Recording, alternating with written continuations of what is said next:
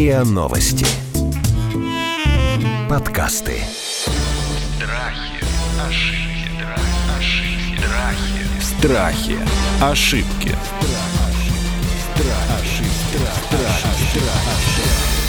Здравствуйте, это подкаст «Страхи и ошибки». Меня зовут Наталья Лосева, и здесь мы говорим о популярных страхах, заблуждениях, ошибках и решаем, как с ними справляться. Сегодня мы будем говорить, наверное, о целом комплексе страхов или, может быть, неясностей или скрытых опасностей. Я хочу сегодня поговорить с экспертами о том, как изменится наша жизнь после карантина вот с точки зрения того, в каком состоянии мы выйдем, чего мы будем бояться, что нас будет пугать, тревожить. Ведь точно совершенно мы не выйдем ну, такими, какими были до входа в эту изоляцию. Мы будем обсуждать это с Кириллом Шарковым, психотерапевтом, организационным консультантом, автором и ведущим медиа-журнала «Психотерапия в России» и Любовью Черкасовой, клиническим психологом и экзистенциальным терапевтом. Здрасте, коллеги. Здравствуйте. Здравствуйте. Почему-то мне кажется, что вы, как люди профессиональные, не могли уже не думать о том, что происходит сегодня с нами, там, рефлексировать свои какие-то ощущения, думать о ваших клиентах, о ваших родных, что происходит с нами сейчас, в чем мы деформируемся и с какими макси- и микротравмами мы выйдем из изоляции из карантина. Давайте, наверное, я начну. Давайте, Любовь. Несколько мыслей у меня на этот счет. Если говорить про травмы, вот э, последний вопрос, который вы задали, я думаю, что это зависит от того, насколько тесно каждый столкнулся с текущей проблематикой. И есть э, люди, которые сами переболели, есть э, люди, чьи родственники переболели, и есть, конечно же, помогающие профессии, которые с этим ежедневно работают и сталкиваются. И это, наверное, три самые уязвимые группы, которые вряд ли совсем без травм смогут выбраться из происходящего. Для всех остальных уровень травматизации во многом зависит от уровня тревоги. Ну, то есть если люди в целом тревожные, и если есть тем более некий ипохондрический крен, то есть переживания за жизнь и здоровье очень высокие, то тогда да, эта ситуация может э, травматизировать, повысить эти переживания, усилить эти переживания. И реабилитация у этой группы будет более длительная, чем у обычных здоровых людей, которые просто соблюдают соблюдают правила изоляции, беспокоятся, безусловно, о своем здоровье, ну, скажем, там, не больше среднего. Вот как... Ну, не сильно в это погружаются. Не сильно Меньше в... читают да. новостей, да. Кирилл, а вы что думаете по этому поводу? Что нас ранит особенно на выходе из кризиса? А, ну, я соглашусь с Любовью вот про э, травматический характер той ситуации, которая сейчас происходит. Есть понятие о кругах психической травмы. Их выделяют специалисты 6 кругов. И в зависимости вот давайте от того... поподробнее. Давай, это что это такое? Первый в раз зависимости от того, в зависимости от того, насколько ближе к очагу ситуации находится Мгм. конкретный человек в момент переживания. Но если брать, например, локальную чрезвычайную ситуацию, например, обрушение дома вследствие взрыва газа, то, собственно, те люди, которые под обломками, они ближайший круг, спасатели – это второй круг, очевидцы, непосредственно на глазах которых дом обрушился, это третий круг. Далее, собственно, люди, чьи родственники пострадали в этой ситуации, те люди, которые увидели в СМИ, картинку показали, собственно, последствий, врачи, которые оказывали помощь. То есть вот чем дальше от травмы, тем ну, как бы действие волны менее интенсивное. Вот. А, Ну, а у нас наше отличие нашей ситуации текущей, что вот эта чрезвычайная ситуация, она носит не локальный характер, а глобальный характер. Поэтому таких очагов... А давайте перечислим, вот чего люди будут бояться больше всего, выходя из дома, да? То есть, ну, бояться заболеть будут? На мой взгляд, да, действительно, тревога и уровень страха, который сейчас есть, он двумя составляющими, собственно, определяется. Это недоверие и неопределенность. Вот две тенденции. То есть очень много неопределенности, что будет, в принципе, что будет с медицинской точки зрения, что будет с экономической, какие нас перспективы ожидают. И вторая составляющая – это недоверие людей. Собственно, та социальная дистанция, которая сейчас активно пропагандируется на уровне официальных источников информации, собственно, она призвана вот это недоверие, так скажем, поддержать его. Э, То есть люди больше не доверять будут первично друг другу. Потому что я, выходя на улицу, не знаю, болеет конкретный человек, который вот без маски, собственно, сейчас вышел. И если я иду в какое-то публичное место, в театр, например, страдает ли тот человек, который мне встретился в театре коронавирусом или чем-то другим. Поэтому вот две тенденции, на мой взгляд, они будут определять, уже сейчас определяют и будут определять динамику. Немного пугает вообще тема дискриминации в этом ключе, потому что... Вот это, я тоже хотела об этом поговорить, да. Вы тоже об этом думаете, что те, кто переболели, будут чувствовать себя как люди, там, не знаю, с золотой короной на голове, там, с специальным пропуском, да, или каким-то такими, знаете, спецномерами на машинах. Ощущение это двойственное. Мне кажется, что те, кто переболели, могут чувствовать себя таким образом, и те, кто не переболели тоже. И это сразу выделяет две группы. Для любой из них э, другая является аут-группой, а как мы знаем, эти условия достаточны для того, чтобы любая дискриминация рождалась. Уже сейчас известны факты насилия по отношению к тем, кто потенциально может быть более высоким кандидатом-разносчиком да, в разных регионах и так далее. То есть вообще в целом какой-то уровень раздражения, уровень агрессии на этом фоне может возрастать, и это, а, ну, в общем, так опасает. А при этом еще очень важен не только фактор внешней дискриминации, но это фактор воспринимаемой дискриминации. Да? То есть если я переболел... Это что имеется в виду? Имеется в виду то, насколько человеку кажется по отношению к нему его дискриминируют. Да? То есть вот если я переболел, являюсь ли я при этом каким-то изгоем, например, да, или наоборот, являюсь ли я каким-то да, наоборот, конечно. сверхчеловеком. Да? Человек вот. уже с иммунитетом, он может, знаете, если, не дай бог, еще сделают вот эти вот паспорта, про которые говорили, да, э, иммунные, когда тебе можно поехать будет в Испанию на отдых, а ты не болевший, сиди дома. Вот тут-то как раз непонятно еще, кто в худшем положении, переболевший или не болевший. Но, на мой взгляд, дискриминация все-таки не будет носить глобального такого масштабного характера. Какие-то локальные, наверное, эпизоды будут звучать э, в СМИ, но вот еще я бы выделил такую все-таки позитивную тенденцию этого момента. Я так оптимист и больше фокусируюсь на позитивных тенденциях. Все-таки вырастет, на мой взгляд, э, такая нетолерантность э, к внешним проявлениям заболевания. О чем я говорю? До этого кризиса очень часто был свидетелем ситуации, что человек очень сильно болеющий, но ну, это видно, он чихает, кашляет, ездит в метро, и общество как бы к нему спокойно относится. То есть кто э, заботится о своем здоровье, ну максимум пересаживается подальше. Но весьма толерантно относится к таким проявлениям. Больных детей в школу уводят, в детский сад, потому что родителям нужно работать, и они не могут оставить ребенка на больничный и сесть на больничный. Вот, на мой взгляд, нетолерантность к таким проявлениям, она в обществе в целом вырастет, и ожидание общества будет диктовать э, большинству людей, собственно, соблюдать такие меры. Ну, грубо говоря, болеешь, сиди дома, лечись. То есть на уровне вот ответственности, на уровне решения, как я поступаю. Поэтому мне кажется, вот это такая позитивная сторона. А вот давайте вернемся к тому, как странными там или ну, как бы отдаленными, что ли, последствиями может обернуться вот это социальное дистанцирование, которое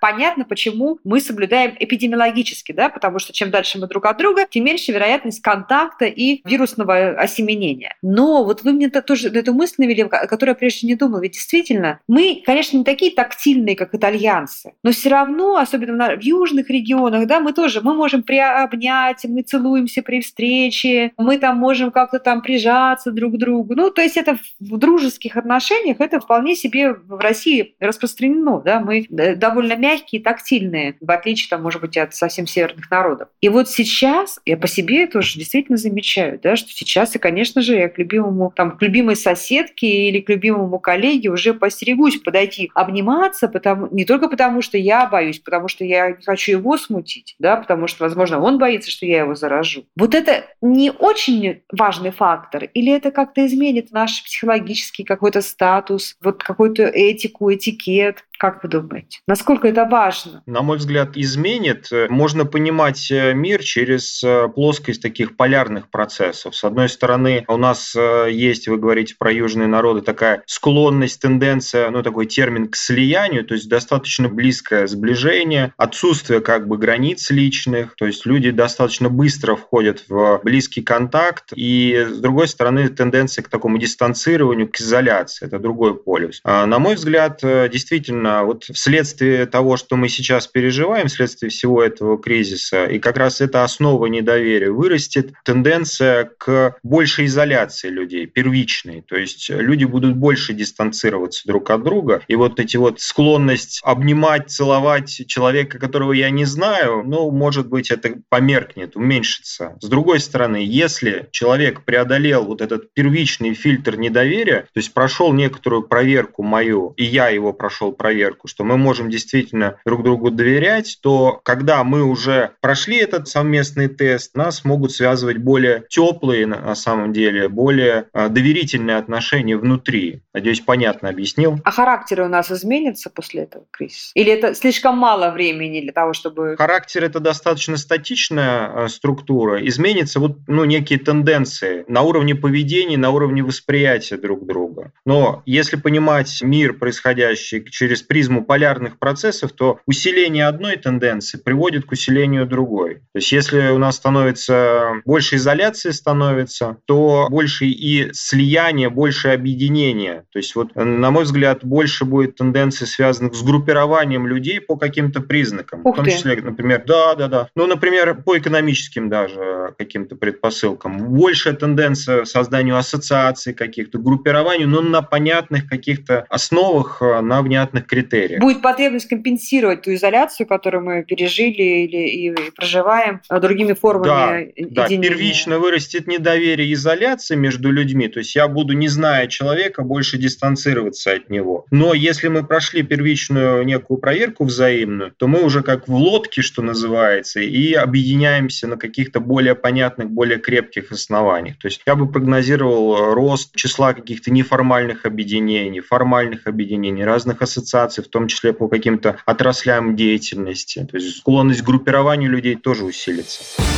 Страхи, ошибки. Страхи. Ошибки. Давайте поговорим о людях, помогающих профессии. Вы справедливо об этом упомянули в самом начале, да, то есть те, кто сегодня находится, вот, ну, скажу штампом, да, на переднем э, крае борьбы. Это и врачи, и водители, кстати, и э, кассиры в больших магазинах. Ну, понятно, что в первую очередь, конечно, под нагрузкой медики, ну, просто потому что они физически работают тут в этих совершенно нечеловеческих условиях, в этих костюмах, в которых они дышат. А вы знаете, кстати, что у медсестер бывают признаки панического панич... Э, не приступ, бывают панические атаки, и они падают в обморок в этих костюмах. Да, да, да. да. да. И при этом довольно жесткий режим работы. Вот что с ними будет? Что будет с этими людьми, когда они через 2-3 месяца, родственники их дождутся, они вернутся домой и смогут выйти там в 8-часовой рабочий день? Вот ведь они это не, неоднократно проходят вот этот стресс, да, они проходят этот стресс уже э, много недель. Вот это нечеловеческая работа. Что будет с ними? Вполне возможно для них э, прогнозировать какие-то признаки после посттравматического стрессового расстройства, особенно для тех, кто имеет для этого какие-то предпосылки биологического, социального характера, а это действительно происходит. Коллеги умирают на их глазах, если есть какой-то фактор давления со стороны руководства, э, все это сгущает краски для них, конечно же, но некая внутренняя структура, некоторая гибкость внутренняя может помочь все же преодолеть это, и не возникнет никакого расстройства. Да? Но при этом мы знаем, что если определенные зоны мозга а, работают, э, не знаю, миндалина более активно, лобные доли менее активны, наоборот. Уровень стресса благодаря в силу этого проживается более остро. Шансы на то, что э, возникнет это посттравматическое расстройство выше. Если труднее человеку, чем другим, объяснять для себя происходящее, как-то некие копинговые стратегии для себя выстраивать, в целом человек склонен к профессиональному выгоранию. Конечно, риски повышают. Но я говорю об острой форме форме. Что нужно делать медикам и что нужно делать их близким, чтобы медики как можно менее болезненно и с последствиями вышли из этой ситуации. Наверное, здесь э, имеет смысл говорить о каких-то базовых темах противодействия профессиональному выгоранию. И это обращение за помощью, это получение этой помощи. Да? То есть э, сейчас достаточно много психологических ассоциаций, в частности, предлагают бесплатную помощь врачам. На страницах на Фейсбуке, например, Ассоциация когнитивно-поведенческих психологов «Доказательная медицина», они готовы бесплатно оказывать помощь медикам, если они за ней обращаются но это очень важный фактор. То есть мы не можем помочь тем, кому мы не знаем кому. Вот. И это очень важная вещь. Но при этом, конечно же, насколько есть возможность переключаться, отдыхать и получать какие-то восстанавливающие ресурсы деятельности, вообще как-то их проживать. Не только работа, насколько это возможно. Вот есть там буквально час, да, нам там между работой и семьей. Вот этот час посвятить тому, что лучше всего, больше всего вот прямо сейчас в этом текущем состоянии восстанавливается. И еще раз обязательно идти за помощью. Я думаю, не всегда это для них возможно. А как вы думаете, вот эта признательность и вот эта теплота, которая сейчас общество пытается отправить медикам, она сохранится или, как это часто бывает в истории, вот после такого обожания наступит э, время претензий, как сейчас, кстати, в Италии происходит, да, где вдруг начались там суды по отношению к врачам и прочее. Всегда ну, так... Я э, лично очень, очень надеюсь, что про медицину не забудут и про медиков, потому что, собственно, а, медицина у нас так исторически сложилась, ну, в фоновом режиме существует, да, в фоновом, как бы мы о ней не вспоминаем, когда что-то не болит. И сейчас все это про точно. нее вспомнили, что действительно это важная отрасль э, нашей жизни, нашей деятельности, и это действенный, эффективный инструмент, который вообще призван нам помогать заботиться о себе, так же, как и психологическая помощь, и медицина. Поэтому я ожидаю, что, опять же, оптимистический такой у меня ожидание, прогноз, что общество будет ожидать от э, руководства стран, общество будет запрос на качественную, эффективную медицину, потому что ну, то, как кризис во многих странах происходит, нельзя сказать, что э, медицинская служба во всех странах хорошо справляется с тем, что возникло. Не была готова медицинская система, поэтому, на мой взгляд, у общества и у людей будет запрос иметь инструменты, которые призваны нам помогать заботиться о себе. И такое забота о себе уровень заботы о себе, я ожидаю, что вырастет. Хотел бы дополнить то, что говорила Любовь про, про медиков и помощь, угу. реабилитацию медицинских работников. В целом согласен.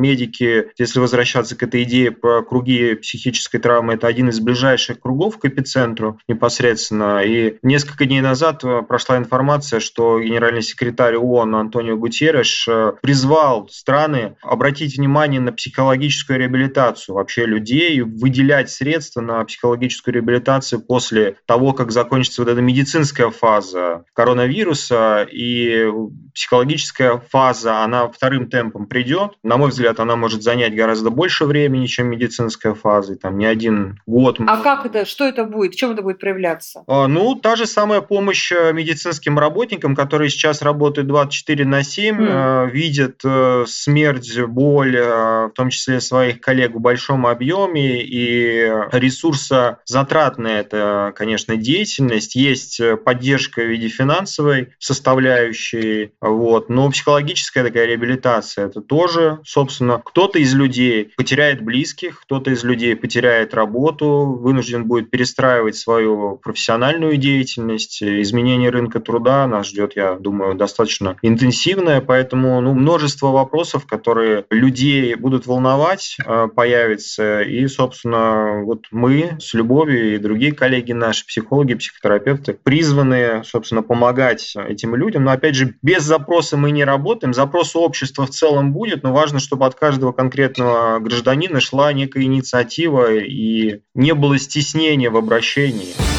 Страхи, ошибки. Страхи, ошибки. Я хочу, чтобы мы сейчас с вами посоветовали, как себя правильно вести, как себя правильно настроить людям, которые будут выходить. Выходить из э, удаленной работы или из э, этих отпусков, выходить на работу. Я так понимаю, что там могут ситуации самые разные. Кто-то, скорее всего, настолько привык, настолько им стало комфортно уже дома, уже приспособились, все хорошо, работа в полном объеме выполняется, зарплата идет, э, коллег всех видишь. Зачем идти в метро, в пробки и так далее? И возвращаться в офис. Кто-то вернется в офис и обнаружит, что в офисе все по-другому. Там везде вот эти расстояния огромные, там нельзя обняться, там нельзя посидеть в кафешке, курилки постоять вместе и прочее. Да? То есть ты вроде вернулся в офис, а на самом деле ты вернулся как будто бы в какую-то совершенно иную жизнь. Кто-то, наоборот, скажет, получит э, от начальства, что сидим еще два месяца, да, а он уже был готов выйти. Вот то есть совершенно разные ситуации. Давайте мы их разберем. Попробуем дать хотя бы такие базовые советы, как правильно психологически себя подготовить к проживанию вот этих вот разных вариантов, каждый из которых болезненный. Если мы говорим о ситуации, когда человек остался здоров и его семья осталась здорова, действительно, ну, такое благополучное прохождение карантина, назовем это так. И сейчас он, в общем, в тепле, в комфорте. И хочется сказать, в максимальном уровне контроля. Да? Вот если не считать то, что существует э, вероятность заражения, он соблюдает все правила, вообще, может, не выходит из дома, и таких очень много, кто полностью через доставку все свои потребности решал. Да? То есть, ну, вообще вот все под рукой. Получается, что жизнь сужается очень сильно, и всю ее легко можно контролировать. Да? То есть вот все, все здесь. Я все вижу, все мои близкие тут, дети здесь, никто никуда не выходит, никакой тревоги. Я вообще забыла, что это такое. И для этих mm-hmm. людей очень-очень непросто будет вернуться к обычному уровню отсутствия этого контроля, когда дети пойдут в детский сад или в школу или в институт. Я перестану их 24 часа на 7 видеть. С одной стороны, это, конечно, облегчение, потому что они займутся своей остальной жизнью. С другой стороны, моя тревога вернется. То же самое касается моих партнеров, моих родителей и так далее. Я сам заново встречусь лицом к лицу с руководством. Может быть, я уже забыл, как это тревожно оказывается на деле. Как они выглядят, начальники.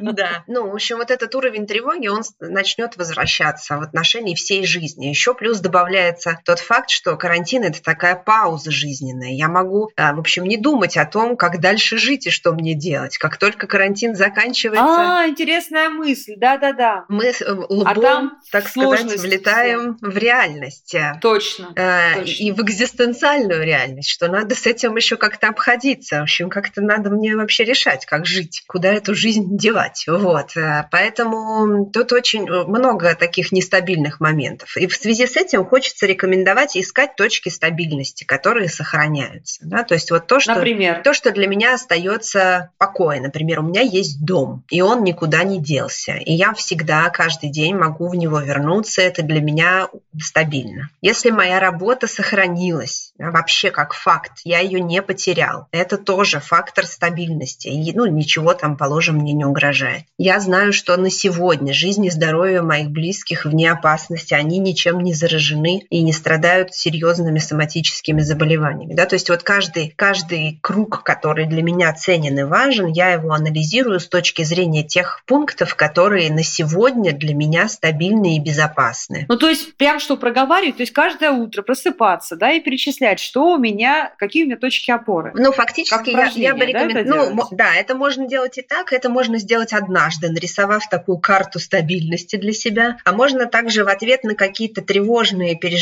которые утром меня сопровождают, стабилизировать себя в ответ. Да, эта зона для меня на сегодня нестабильная, но я, я решая задачи в ней, могу опереться на это, на это и на это. А давайте, дорогие Кирилл и Любовь, такую ситуацию тогда с вами сейчас э, под финал проанализируем. Вот ведь совершенно справедливо сказали, что есть э, точки стабильности, означает очень многое. Да? Есть дом, есть работа и прочее. А теперь представьте себе, что человек потерял работу, да, или там он ее формально не потерял, но заработную плату ему не платит. Он снимает квартиру, ему надо платить за следующий месяц, да, или у него там, например, кредиты. И вот он, как вы говорите, выходит, то есть заканчивается этот карантин, действительно какая-то заморозка, да, вот как будто бы нам там лидокаином обрызгали во времени, да, и мы замерли. И вдруг, значит, вся эта заморозка отходит, и мы вот в этой реальности, в которой ты понимаешь, тебе за квартиру платить нечем, за съемную, значит, э, работа вроде есть, зарплату не платят, тоже непонятно, что будет. И ты вообще со всех сторон, ты стоишь на семи ветрах, тебя сдувает всеми ветрами вот этой нестабильности, еще непонятно, когда ты заболеешь. А если ты заболеешь, то кто будет кормить твоих кошек в твоей съемной квартире? И таких людей, я думаю, будет очень много во всех слоях. Продавец, э, творческий худ, там, работник, художник, копирайтер, кто угодно. Вот что мы с вами им посоветуем, да, ну только нормальные советы, не в том смысле, что хорошо, что вы живы, да, а как привести себя в психологический порядок и какая должна быть последовательность действий вот в этой супер стрессовой ситуации? Ну, в этой супер стрессовой ситуации, я думаю, что в первую очередь, конечно, следует искать ресурс у самого себя. Я думаю, что найдутся среди этих людей те, которые начнут активно что-то делать и